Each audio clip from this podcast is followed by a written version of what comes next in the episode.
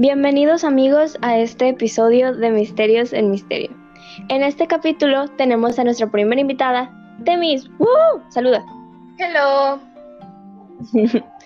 Y pues vamos a ser honestos, ella probablemente esté en la mayoría de capítulos porque invité a gente y nadie me dijo que sí. Nomás otra persona y ella, entonces...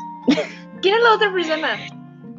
Eh, no sé si quiera que diga su nombre, pero pues es... es, es um... Más al rato me dices. Más al rato te digo. Ok.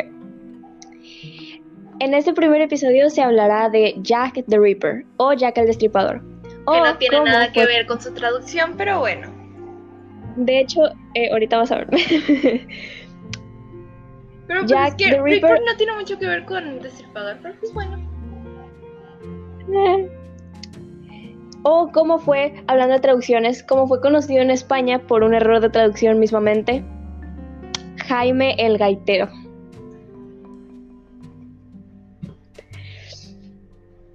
Y por cierto, busqué que era un gaitero porque en mi mente no quería creer, no quería creer que hubieran caído a ese nivel. Un gaitero es alguien que toca la gaita.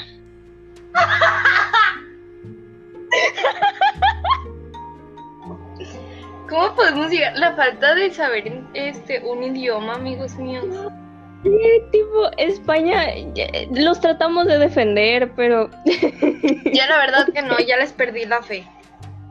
Ya, pues los latinos también hemos hecho cosas, pero... Pero si buscas traducciones de películas, las de ellos están más...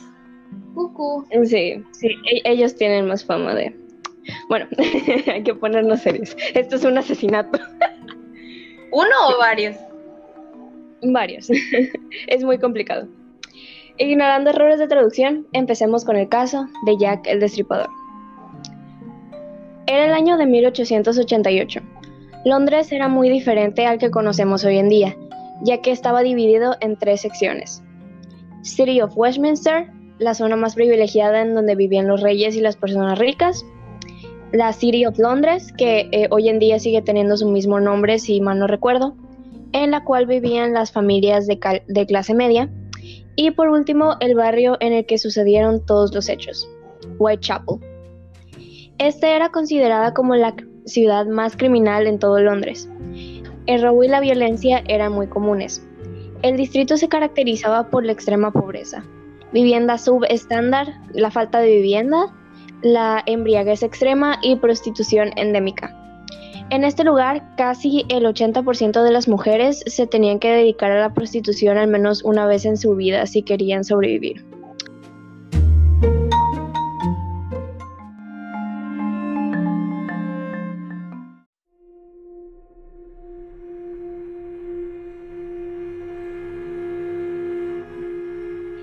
Debido a estas condiciones, se crearon instituciones llamadas casas de alojamiento, en donde las personas podían quedarse por una noche a precios baratos. Familias, de las pocas familias las cuales podían tener una casa, debían rentarlas para mantenerla. Ellos rentaban una habitación privada a ocho monedas, con un calentador y si les tocaba y había suerte, una cobija, pero no era siempre el caso. Las demás personas que no podían rentar dormitorios privados se metían en un edificio, el cual tenía un montón de tablas de madera que parecían casi ataúdes que rentaban a cuatro monedas y en ellos dormían como si fuera cama. Por tres monedas podías dormir en una tabla elevada en el piso con cuerdas, casi como a veces lo hacen en las cárceles, en donde pasadas exactamente ocho horas el dueño del lugar iba y te cortaba las cuerdas para que te cayeras y te despertaras y te fueras. Qué rudos. Por dos monedas... Neta. Si me hacen eso me, me, me asusto. No, yo creo que yo me enojaría. No sí, me gusta que me pero, despierten. Uh-huh. Por dos monedas podías dormir en habitaciones eh, tú parado de pie, en donde la gente ponían cuerdas de un extremo de la habitación al otro y tú te recostabas en la cuerda como si te estuvieras tratando de tocar los pies y así dormías toda la noche. Y a veces, pero no en todas las casas, por una moneda te daban una cuerda y te enroscabas la mano y así te quedabas parado dormido. favor. No entiendo cómo eso tiene un privilegio, por decirlo de alguna manera, pero pues bueno. De, de hecho, esto sigue. Y pues eh, se preguntarán, ¿por qué pagaban para dormir en cuerdas? Eso no es... A ese punto es mejor dormir en el piso si quieres estás acostado. Sí, la verdad que sí. Sí. El problema es que, como dije anteriormente, Whitechapel era una zona con muy, muy alta actividad criminal. Y para colmo no existía la iluminación. Lo máximo que podías ver de noche era a un brazo de distancia, no había farolas. Y entonces si... siquiera si pagabas una moneda, aunque te durmieras parado, estabas en una habitación en la que era muy poco probable que alguien te fuera a atacar. Pero si te quedabas afuera, era, era casi que seguro que alguien te iba a robar o te podía pasar algo. Entonces, eh, se, se preguntarán, ¿por qué les estoy explicando cómo duerme la gente? Ustedes vinieron aquí a ver a un hombre destripar personas, pero pues eso es importante. Ahora pasamos a los hechos. A, pasar, a pesar de que los conocidos asesinatos de Whitechapel hubo once muertes en total, solo cinco fueron atribuidas a Jack el Destripador. Llamadas las cinco canónicas, fueron las víctimas completamente confirmadas de este asesino.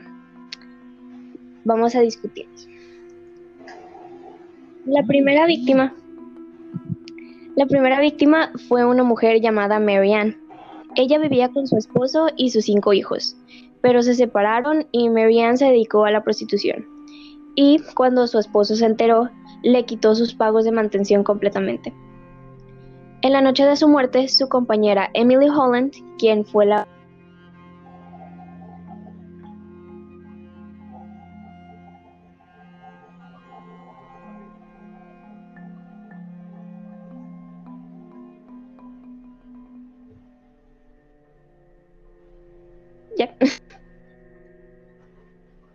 ¿Qué?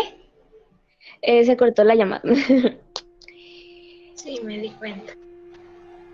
Su compañera, Emily Holland, la cuestionó sobre si tenía el dinero necesario para rentar una habitación en la casa de alojamiento.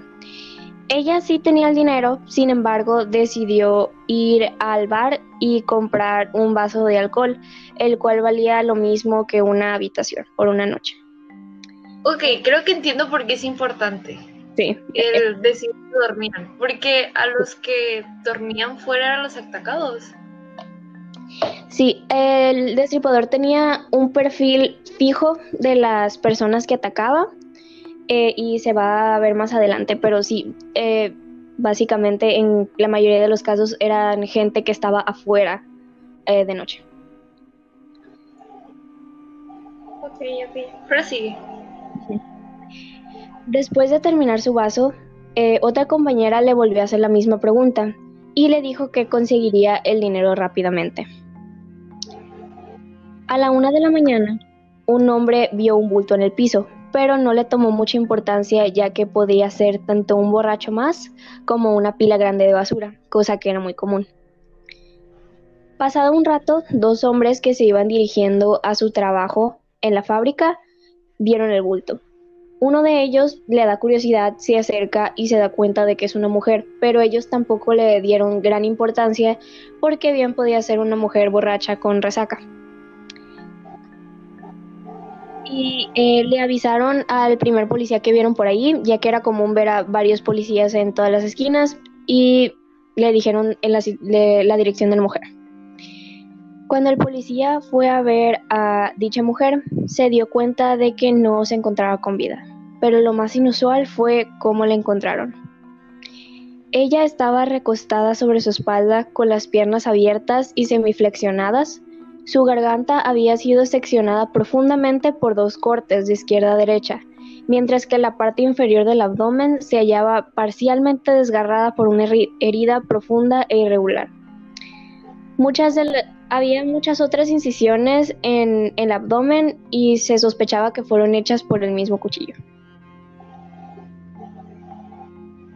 La policía encargada del caso le habló al jefe de, le habló al jefe, Charles Warren, Él no le dio mayor importancia, ya que en sí el crimen no tenía nada en particular. Era una mujer mayor de cuarenta años que se dedicaba a la prostitución, por lo que ordenó a sus hombres que arrestaban al primer hombre que pasara por ahí, cosa que era muy común en eh, este lugar, ya que por cada caso que resolvieran, entre comillas, eh, se les daba una recompensa. Lo curioso de este caso era que las incisiones hechas en el cuerpo estaban hechas con un instrumento muy, muy particular que nadie en eh, Whitechapel se podría permitir, resultaba muy caro. Además de que eran muy, muy precisas y solamente las podía hacer alguien que conociera de anatomía. A este punto, la policía ya tenía un sospechoso, solo en el primer caso, un hombre que se hacía llamar Mandil de Cuero. Este hombre era un extorsionador que tenía ya fama de golpear a las trabajadoras de la calle y robarles todo su dinero. Como ya tenía a las muchachas aterrorizadas, no era descabellado sospechar de él en concreto.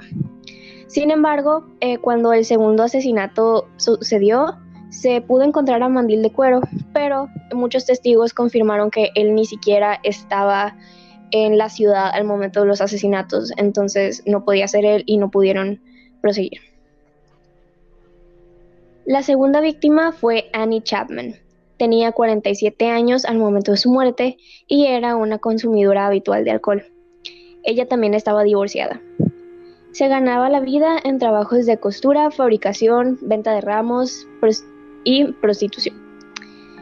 Un hombre que vivía en un patio de vecinos en donde todo estaba separado por muros de un metro cincuenta aproximadamente. Escuchó que en otra casa cerca de la suya alguien gritó «¡No!» muy fuerte, seguido de un golpe seco y algo que caía al suelo.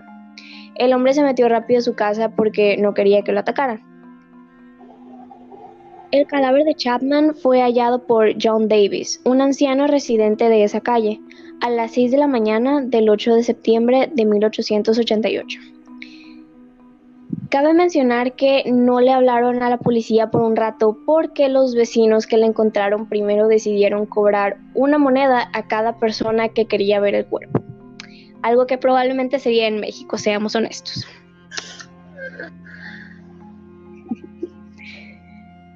Pues de algo tenían que sacar dinero, ¿no? Sí, de algo, pues ahí lo que pudieras hacer lo hacías. Al igual que en el caso anterior, ella se encontraba acostada de espaldas con las piernas semiflexionadas y abiertas. La garganta tenía dos cortes, también de izquierda a derecha, mientras que los cortes en el abdomen lo habían dejado abierto por completo. Los intestinos estaban sacados del cuerpo y colocados en forma de chal sobre uno de sus hombros, de ahí el destripador. Poco después se descubrió que el útero de la mujer había sido extraído del cuerpo, no lo tenía. En el proceso de investigación, uno de los testigos dijo haber visto a Chapman junto a un hombre de cabello oscuro, de aspecto distinguido, alrededor de las cinco y media de la mañana. Ahora bien, ¿de dónde sale el nombre de Jack el Destripador? Pues, el veintisiete de septiembre llegó una carta a una de las agencias de publicidad más famosas de ese entonces. Esta carta estaba escrita en tinta roja e iba dirigida a Charles Warren, el jefe del Scotland Yard, la policía encargada de dicho caso. La carta decía lo siguiente: Querido jefe, constantemente oigo que la policía me ha atrapado, pero no me echarán mano todavía. Me he reído cuando parecen tan listos y dicen que están tras la pista correcta. Ese chiste sobre Mandil de Cuero me hizo partir de la risa. Odio a las putas... y no dejaré de destriparlas hasta que me harte. El último fue un trabajo grandioso. No le di tiempo a la señora ni de gritar. ¿Cómo me atraparán ahora? Me encanta mi trabajo y quiero empezar de nuevo si tengo oportunidad. Pronto oirán hablar de mí y de mis divertidos jueguecitos. Guardé algo de la sustancia roja en una botella de cerveza de jengibre para escribir, pero se puso tan espesa como la cola y no la pude evitar usar. No la pude usar. La tinta roja se vivirá igual, espero, jaja. Ja. En el próximo trabajo le cortaré las orejas a la dama y las enviaré a la policía para divertirme. Guarden esta carta en secreto hasta que haya hecho un poco más de trabajo, y después publíquenla sin rodeos. Mi cuchillo es tan bonito y afilado que quisiera ponerme a trabajar ahora mismo si tengo la ocasión. Buena suerte. Sinceramente suyo, Jack el Destripador. Y en una especie de postdata atrás de la carta ponía: no se molesten si les doy mi nombre profesional. No estaba bastante bien para enviar esto antes de quitarme toda la tinta roja de las manos. Maldita sea. No ha habido suerte todavía. Ahora dicen que soy médico. Ja, ja. Bonito. Lo de el médico es que en los periódicos se ponían eh, teorías y mucha gente, ya que la persona debía de conocer de anatomía, el sospechoso principal era alguien que fuera médico. Pues es que para hacer los cortes exactos, para terminar de esa manera, se necesita saber algo. También se sospechaba de un carnicero y un veterinario, o alguien que tuviera conocimientos de eso. Otra cosa curiosa de la carta es que en el texto venían varios americanismos, como boss, shan't quit y fix me, en el contexto de atraparme. La carta se publicó el uno de octubre, y esto causó que cientos de cartas falsas diciéndose Jack el Destripador fueran enviadas a la policía y a las agencias de publicidad. Por eso eh, hay otras dos cartas que vamos a discutir, pero en dos de ellas no se puede saber si en realidad fueron del asesino o no, pero están un poco confirmadas que sí o fueron relevantes. Justo un día antes de que se publicara la carta, el treinta de septiembre, que se conoce como la noche del doble evento, ocurrió otro asesinato. Cerca de la una de la madrugada, un hombre que iba montando su carreta jalada por un pony. El pony no es importante en la historia, solo quería que supieras que había un pony. Oh, Dios, está bien. El, el pony no le pasó nada, pero eh, no sé, me gustan los ponis. Pues ese señor pasó por una calle oscura en la noche. El pony en un momento se para y no quería seguir caminando, y el hombre se baja para ver qué está pasando. Prende un cerillo y ahí ve una mujer acostada en el piso. Él se siente observado y va al bar más cercano para buscar ayuda. Pasados unos minutos, el hombre sale del bar con otros dos hombres y descubren el cuerpo de Elizabeth Stride. Liz, como la apodaban, era mayor de cuarenta años, se dedicaba a la prostitución y, como no, era alcohólica. Aquí ya vamos notando un patrón, más o menos, si vas poniendo atención. Sí, que todas eran mujeres y prostitutas. Y más de cu- tenían más sí, de cuarenta años. Y eran viejas. Sí. Bueno, no viejas, sino grandes, que ya tenían ciertos años de experiencia. Ya, ya, ya eran mayores. La encontramos en la misma posición que las demás, recostada sobre su espalda, piernas semiflexionadas y abiertas, con una incisión muy profunda en la garganta de izquierda a derecha. Este asesinato era mucho más simple que los otros, pero siguió el mismo patrón. Se piensa que el señor del pony interrumpió a Jack cuando estaba cometiendo el crimen, lo que las policías traducieron en eh, entonces tenemos un asesino a menos de cinco minutos de distancia, en plena noche, muy enfadado. Bien. Es mejor huir. Pero el éxito. Para evitar más asesinatos, las polic- la policía, en vez de hacer rondas cada quince minutos, como era lo usual, las hacían cada diez minutos. Sin embargo, esto no sirvió de nada, ya que la siguiente víctima apareció en la Plaza Mitre, que está afuera de Whitechapel, no apareció en la zona de los asesinatos. La plaza hoy en día sigue en pie, y si vamos a Londres te voy a arrastrar ahí. No. Te, te lo voy diciendo. No. A las ocho de la tarde del mismo día, una mujer llamada Catherine Eddowes apareció. Ella tenía las cualificaciones para ser una víctima de Jack el Destripador. Mujer mayor, cuarenta años, prostituta y extremadamente, pero extremadamente alcohólica. A esta hora, a las ocho de la tarde, la mujer ya no podía ni pararse de lo borracha que se encontraba. Y la policía decide meterla en una celda para que duerma allí porque estaba montando un espectáculo. Por la madrugada, comenzó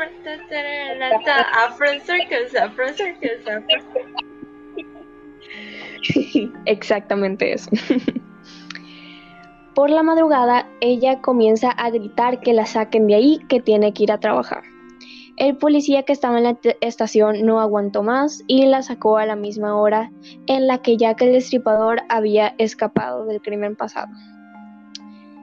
A la una y media de la mañana, un policía que va haciendo sus rondas ve a Catherine Eddowes en la plaza con un hombre descrito como de unos treinta años, unos ciento setenta centímetros de altura, con una capa negra, pantalones color pimienta y sal y un pañuelo rojo atado en el cuello, y tenía un bigote. Al policía le llamó la atención que ellos no estaban teniendo relaciones, sino que solo estaban caminando, besándose y abrazándose y hablando, una cita normal de hoy en día. Lo curioso era que en la prostitución de aquella época el tiempo valía oro, te cobraban mucho por muy poco tiempo, entonces ir a una cita no era común. Pero el policía no hizo nada porque en realidad la situación era rara, pero no sospechosa. A los diez minutos otro policía pasa por ahí, pero esta vez sí encuentra un cuerpo. El cuerpo se encontraba en la posición usual, recostada en el, cuer- en el piso, piernas semiflexionadas y abiertas, con una incisión muy profunda en la garganta, tan profunda que le partía la médula. Incisión que iba desde el bajo vientre al tórax, a ella le faltaba el útero, un riñón y tenía los intestinos sacados del cuerpo y colocados encima de la cabeza en forma de corona. Si esto ya es mórbido de por sí, Eh, no se ha acabado. El asesino le había cortado las mejillas en forma de triángulo, le rebanó la nariz, le cortó los labios y le faltaba el lóbulo de la oreja. Si pusieron atención, se darán cuenta de que el asesino hizo eso en diez minutos. Y le dio tiempo de que otro policía pasara y nadie se diera cuenta de nada. Además de que estaba en una plaza pública. Perfecto. ¿Es eso posible? Ya que no se había... No sé, pero aparentemente. Yo también me quedé así de... ¡Wow! Bueno, se dice que la práctica ya es el maestro, ¿no? Sí, y pues ya llevaba como... ¿Qué? Tres asesinatos confirmados, probablemente más. Entonces, sí, probablemente la, la práctica es el maestro. Ya que no se había cumplido completamente lo de las orejas que decía la carta, ya que las dos víctimas tenían las orejas completas, a una le faltaba el lóbulo pero no la oreja, decidieron publicar la carta que fue mandada. El mismo día les llegó otra carta titulada Saucy Jack o Jack el Descarado, que decía lo siguiente: cuando pasé el dato no lo hice en clave, querido jefe. Mañana tendrá noticias sobre el trabajo de Saucy Jack, esta vez un doble evento. La primera de ellas chilló un poco y no pude terminar a tiempo. No tuve tiempo de quitarle las orejas para la policía. Gracias por no haber divulgado mi última carta hasta que me puse a trabajar de ello. De nuevo, Jack el Destripador. La veracidad de esta carta concretamente no está completamente comprobada. La mitad de los expertos dicen que sí, que la, todas las cartas son completamente reales y fueron escritas por Jack el Destripador.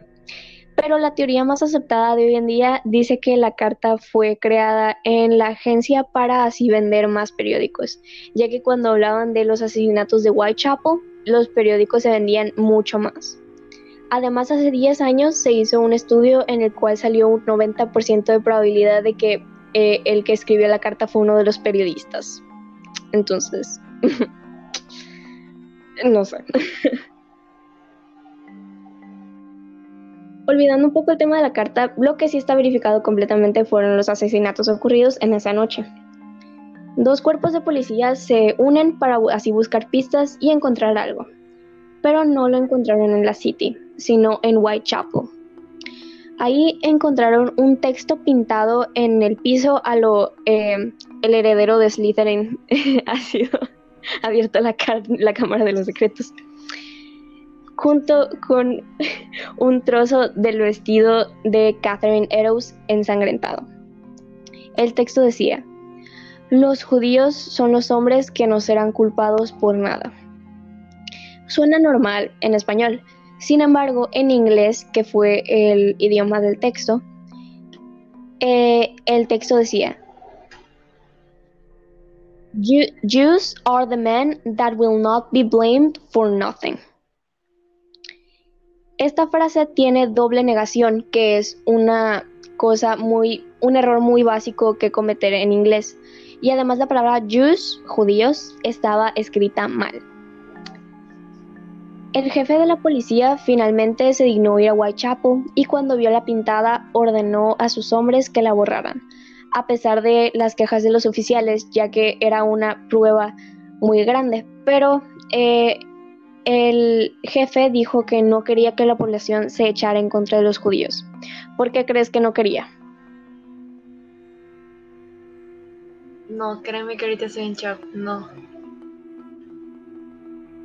Porque el jefe era judío, entonces no quería que se echaran en contra de los judíos.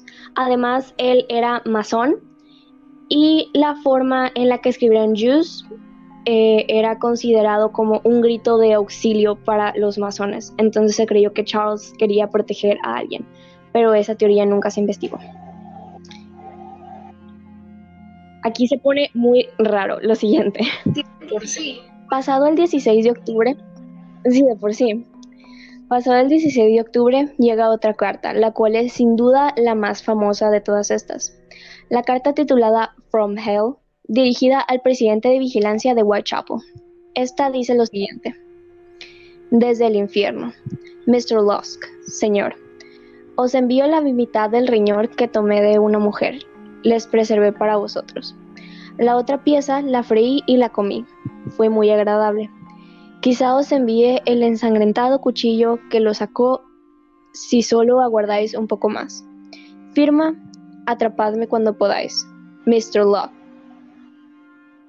La carta está en español. Es otro caso en el que en español suena bien, sin embargo en inglés en cada línea no estaba todo escrita corrido como las demás cartas, sino más o menos como en verso. En casi todos los renglones había una palabra escrita mal, que era un error muy básico de ortografía.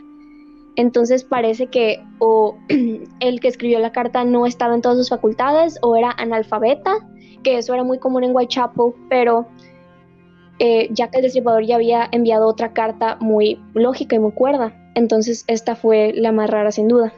Pues, más que tuviera algún error, no sería como una especie de enigma, el cual se podría haber deducido. No, eh, eran errores de ortografía. Por ejemplo, eh, kidney se escribe con i al final, él lo escribió kidney, nice lo escribió con s, ni, knife lo escribió k n i f y todo así, como alguien que no sepa escribir en inglés hubiera escrito la carta.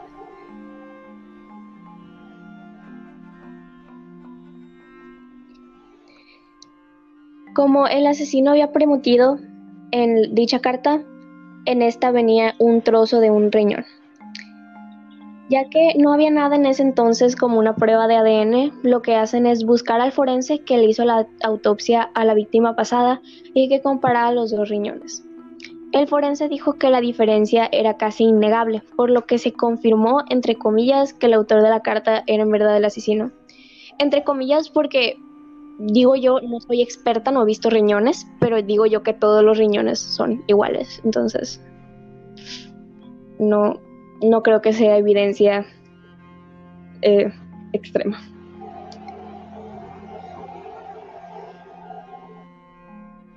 Finalmente llegamos a nuestra última víctima, quien apareció el nueve de noviembre, más de un mes después de los asesinatos pasados.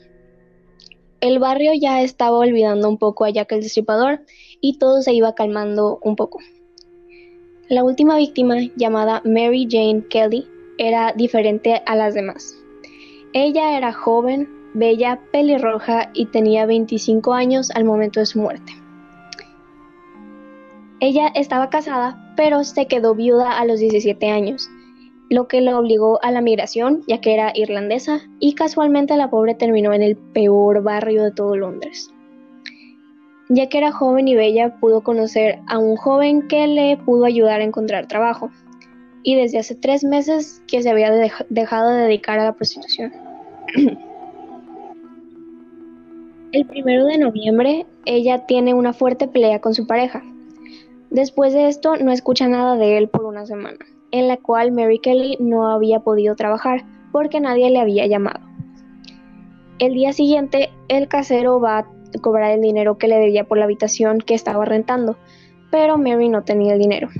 Tenía solo una parte, entonces decidió esa noche irse a prostituir para conseguir lo que faltaba. A la una de la madrugada, ella se encontraba en un bar bebiendo porque el alcoholismo era algo que sí compartía con las demás víctimas. A las diez de la mañana, el casero comienza a tocar la puerta de Mary Kelly, pero nadie contesta. Él creyó que la mujer solo quería evadir que, que le cobrara, otra vez muy mexicano. Por lo que fue a la ventana, la cual solo estaba cubierta por un pedazo de, por un pedazo de tela. Entonces él quitó la tela y se asomó. El señor describió lo que vio como algo que lo que tenía que haber hecho el mismísimo diablo. El hombre inmediatamente llama a la policía, y al enterarse de que hay una nueva víctima, Charles Warren inmediatamente dimite su puesto, renuncia. En la habitación se encuentran con una mujer encima de la cama, tan irreconocible que solo se decidió que era Mary Kelly porque la mujer estaba en su habitación y porque tenía parte de su pelo pelirrojo. La mujer estaba recostada de espaldas, con las piernas semiflexionadas y abiertas, con un corte en la garganta tan profundo que casi se le separaba la cabeza por completo del cuello. Del bajo vientre al tórax estaba todo completamente abierto. No era solo un corte como en los demás casos. Le habían sacado los intestinos y se los habían colocado en forma de corona. Le faltaban el útero y el corazón, pero los demás órganos no estaban en su cuerpo, estaban en la mesa de a un lado de la cama. Le cortaron las mejillas en forma de triángulo, le rebanaron la nariz, le cortaron los labios y las dos orejas, los párpados y los dos pechos. Uno de los pechos se, los había pu- se lo había puesto debajo de la cabeza como si fuera una almohada y el otro debajo del tobillo derecho, y le peló el fémur por completo. Había salpicaduras de sangre por todas partes, pero no eran normales. No eran las salpicaduras que uh, podría recibir como un asesinato normal, entre comillas. El asesino había tomado la sangre de Mary Kelly y salpicó las paredes como si estuviera pintándolas.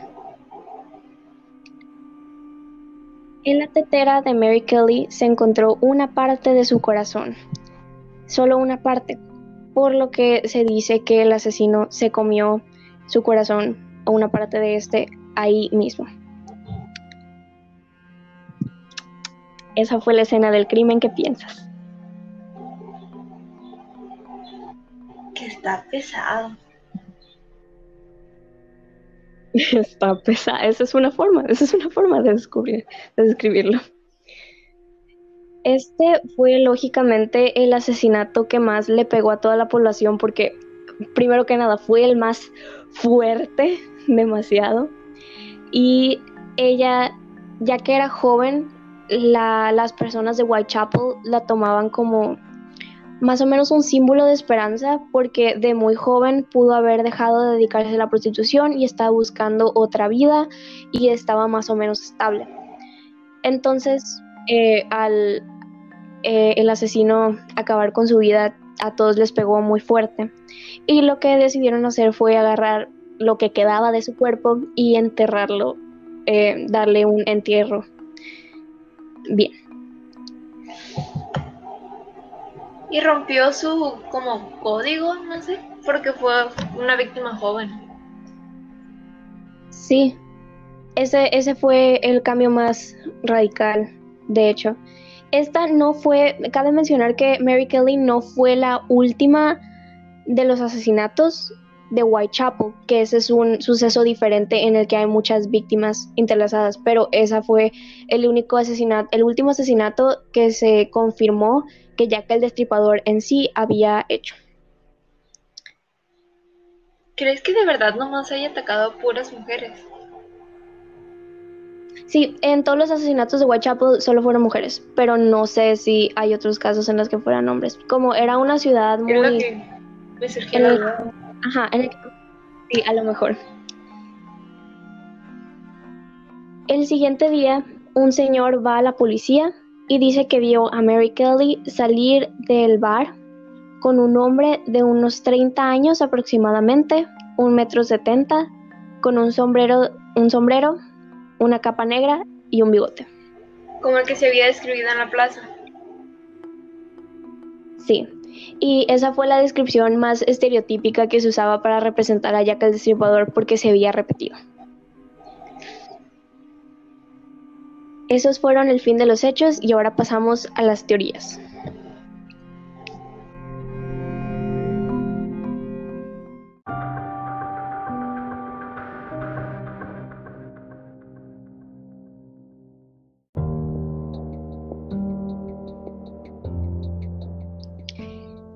Las teorías. A un poco más de ciento treinta años de los acontecimientos, a día de hoy no se sabe en realidad quién pudo haberse Jack, quién pudo haber sido Jack el Destripador, aunque eso no para a personas eh, interesadas en el caso a seguir investigando. Hay muchas teorías, creo que escuché que hay más de cien, pero pues no, no obviamente no las vamos a cubrir todas ahora. Eh, elegí las que más me llamaban la atención y las que más creía yo que, que podrían ser. La primera teoría que voy a discutir es que Jack el Destripador fue un doctor mandado por la realeza para encubrir que el príncipe Albert Victor tenía un hijo ilegítimo con una prostituta. La te- por eso lo odias de las prostitutas. Sí y no. La teoría dice que el príncipe disfrutaba mucho de buscar compañía femenina en Whitechapel, cosa que esta es, sí es un dato, sí es cierto. La teoría empieza cuando se dice que un día el príncipe por accidente dejó embarazada a una prostituta católica y decidió casarse con ella.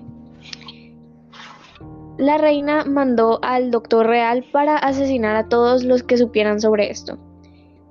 Si recuerdas, eh, comenté que una de las principales personas eh, era un doctor. Y de hecho, Jack el Destripador había en una carta, en su primera carta, había mencionado algo de un doctor, pero sí.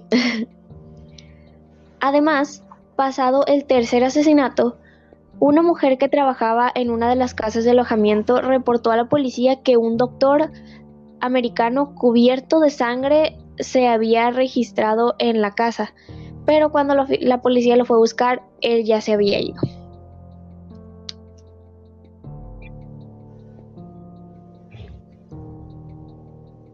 Hay otra teoría que dice que Jack el Destripador no era una, sino varias personas. Por eso es que siempre hay una descripción un tanto diferente, depende de los casos. Y el hecho de que solo cinco víctimas se le atribuyan a Jack el Destripador, aunque todos los demás asesinatos de Whitechapel eran parecidos, pero se podía ver que no era el asesino en sí, sino un imitador.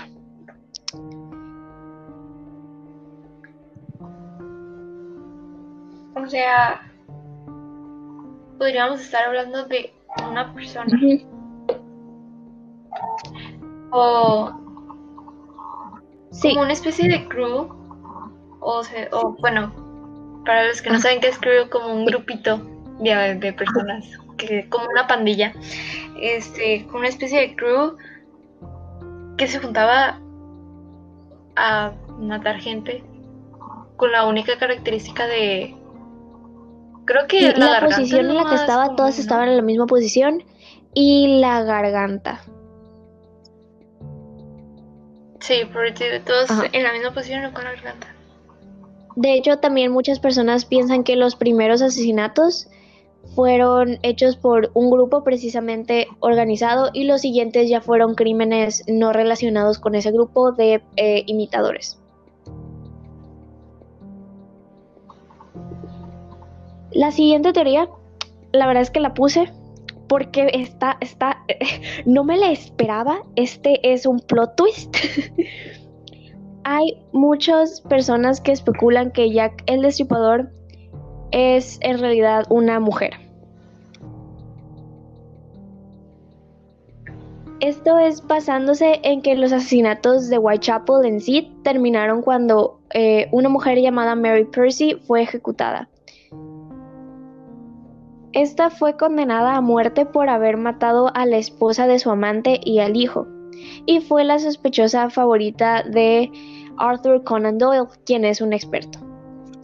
Y además ser mujer le hubiera permitido escapar fácilmente, ya que se está buscando a un hombre. Muchas personas consideran que eh, en caso de que fuera una destripadora, esta las asesinaba a raíz de que las mujeres fueran malas madres y engañaban a sus maridos. Si recordamos, todas estas eran personas divorciadas, las cuales se dedicaban a la prostitución. Au. Y de hecho, Mary Jane, si recuerdas, la asesinaron después de que volviera a la prostitución por un día. Entonces, tiene un poco de sentido. Además, en dos mil seis se realizó una prueba de A D N en una de las cartas escritas por el asesino. Si no recuerdo mal, es la primera. Y se desveló que había muchas probabilidades, muchas probabilidades de que podría ser una mujer. Vaya. Esa no la... De, neta que esa yo no la veía venir. Ajá. Pero tiene sentido. La, tipo la leí yo así de... Wow. Pero pues es que sí tiene sentido. Y aparte al momento de ser una mujer, la complexión de su cuerpo suele ser más fácil para poder escapar, ya que puede Ajá. ser más sí. como hábil, por decirlo de alguna manera. O sea, suelen ser más pequeñas que los hombres, entonces es mucho más fácil que pueda correr o esconderse en algún lugar, pasando Ajá. desapercibida. Y de hecho, eh, hubieron algunos asesinatos después en la historia hechas por las que se sospechaba mujeres, pero no las condenaron porque se creía que una mujer no era capaz físicamente ni, ni tipo psicológicamente de cometer un asesinato tan brusco, pero pues por eso no las condenaban, pero sí. Han habido muchas situaciones en las que mujeres han sido asesinas. Pues Ajá, es que la, sí la, la, tiene, la tiene muy fácil, es muy probable. La siguiente. Nomás de que hoy en día con lo que ha sucedido y los temas que han surgido, creo que ya no es tan fácil que diga, ah no, pues es mujer, no puede sí, hacer. ya con eso, ya con eso no, eso ya no es un argumento, se te echan. Ya no, ya no es argumento válido. La siguiente teoría eh, no creo que sea, es muy popular, pero la verdad no la creo muy posible, es de el lechero de Hartlepool. En la ciudad de Londres vivió un hombre llamado William Boucher, quien se dijo era pariente de Jack el Destripador y que había tomado el legado familiar. Se dice que este hombre era lechero y aprovechaba las entregas del líquido para entrar a casas y destripar a las personas que en ella vivían. Investigaciones recientes indican que William tenía conocimientos de carnicería, eh, profesión en la que también se sospechaba mucho el destripador pudiera entrar, y vivió en Whitechapel. Además, se fue justo cuando los asesinatos parecían terminar, trasladándose a Hartlepool con su esposa e hija y cambiando su apellido a Williams.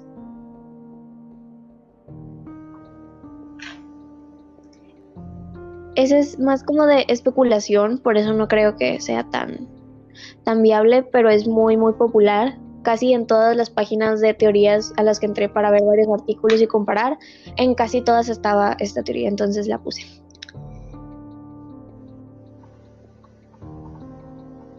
La, la última, que esta creo con la que Jack el Destripador fue mujer, es la que más creo posible.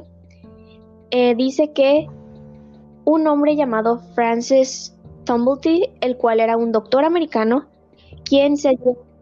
Me acordé de Dumbledore. Has arruinado Dumbledore para mí. Te odio. Perdón. Te odio demasiado. Merezco una bala cada hora, pero pues bueno, prosigue. Demonios. Bueno, este hombre era un doctor americano quien se dio a la fuga cuan, de América cuando se dieron cuenta de que sus títulos eran falsos. Además de que estuvo confirmado que él estaba en Londres en el momento de los asesinatos. Más concretamente en el momento de que asesinaron a las cinco canónicas. Él se enteró que su esposa era una prostituta y que seguía ejerciendo a pesar de que estaba casado. Entonces dicen que eso le pudo haber causado ese odio hacia las eh, personas que trabajaban de esto. Gente... Mujeres en mujeres especial. en especial, sí. Gente que lo conocía desde antes decía que él tenía una habitación. Prepárate, porque esto es muy... Ew. Una habitación, ajá, una habitación en donde guardaba úteros clasificados por clases sociales. Es lo que te iba a decir, qué rollo, porque en las historias anteriores, ¿para qué rayos quería sí. los úteros? Pero sí, sí me di cuenta que dijiste que no tenían útero, dos de ellas, si no estoy mal. Comentaste que no tenían útero, por eso me quedé como que ¿para qué rayos él quería un útero? Así que siento que esto puede ser sí, muy acertado. Yo por eso también, esa fue la que más tiene, es la que más argumentos tiene. Ajá. Sí. Además, si recuerdas, eh, dije en el, la primera teoría que una mujer reportó la fuga de un doctor especialmente americano, y ese doctor sería de Londres, entonces... Eh, además, la primera carta de Jack el Destripador, que es la que en mi opinión es probablemente la real, ya que... se mandó antes de que se supiera quién era Jack el Destripador, usaba americanismos. Y las demás cartas tenían inglés, pero de, de Irlanda, que esto también se, se explica en esta teoría. Otra prueba es que hay, ya que es un doctor, hay escritos de este señor registrados, porque él ejercía como doctor aunque sus títulos fueran falsos. Entonces se pudo comparar un escrito de este señor con, uno, con la carta de Jack el Destripador, From Hell precisamente, y hubo un ochenta por ciento de coincidencia. Además, dicha carta tenía muchas expresiones del inglés irlandés y su padre era precisamente de Irlanda. Tenía muchas tapaderas. Uh-huh. De hecho, también a este hombre lo detuvieron ya que había presentado conductas homosexuales, cosa que era ilegal en ese momento, y sobre todo a niños. Actualmente creo que lo sigue siendo en algunos países. Sí, en la mayoría. Si me meten a la cárcel ya sabes por qué. No te preocupes, yo te saco. Yay. Pero pues esto... Eh, me iba a quejar, de hecho, cuando lo leí estaba a punto de ponerme enojada, pero luego decía que sobre todo a niños chiquitos, entonces dijo, ah, no, métanlo a la cárcel, por favor. Pero ya que... O sea, pedofilia, amigos. Pero ya que no había como las suficientes pruebas de esto y no lo pudieron retener más, lo soltaron y después de eso ya no se escuchó nada de él. Fin. Y ese fue el caso de Jack el Destripador. Muy interesante el caso, ¿no? Es, es, es, es muy extenso, no me... Tengo del eh, guión ocho páginas. Pensaba que no iban a ser tantas, pero fueron ocho páginas. Es que sí está interesante. Sí. De las teorías, ¿tú cuál crees que sea la más posible? La del doctor. Sí, yo, yo, yo también. También creo mucho que pudo haber sido una amalgama de un montón, porque... La del doctor yo creo que sí es el último, sí creo que fuera el, el más probable que fuera en sí Jack el Destripador, pero para los asesinatos de Whitechapel, digo yo también que es muy probable que hayan sido varios, varias personas, no solamente una.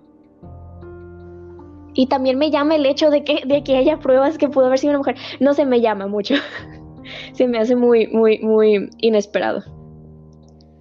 Sí, a mí también me llamó mucho la atención. Uh-huh. O sea, el de la mujer y el del doctor tienen buenas tapaderas. Sí. Porque... Sí. Bueno, no tapaderas, sino argumentos. Ajá. Ya que la mujer puede estar despechada porque pues, la situación que vivió tiene sentido. Uh-huh. Y con el doctor es cierto, podría haber sido cualquier americanismo que él había aprendido en su época junto con lo que había aprendido de su padre. Ajá. Y de esas maneras se podían juntar las letras. Ajá. Además, eh, con lo de la mujer, la única contra que tengo es que no hubo...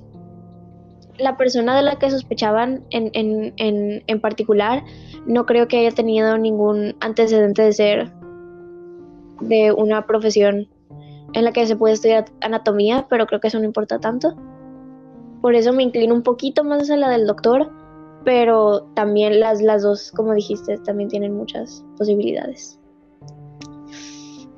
Pero bueno, ese fue el caso. Fue... Ah, me tardé como tres días haciendo el, el, el guión, por eso te dije que el día siguiente. Soy testigo, soy testigo. Me tardé mucho. Y para el siguiente... Soy testigo, voy a buscar el mensaje y te digo exactamente. Les voy a decir exactamente a qué horas me dijo ella que estaba haciendo el guión. Ah. Este, aquí tengo mi teléfono, voy a buscar el mensaje. Me expones con el público. Es mi deber, tengo que... Te odio.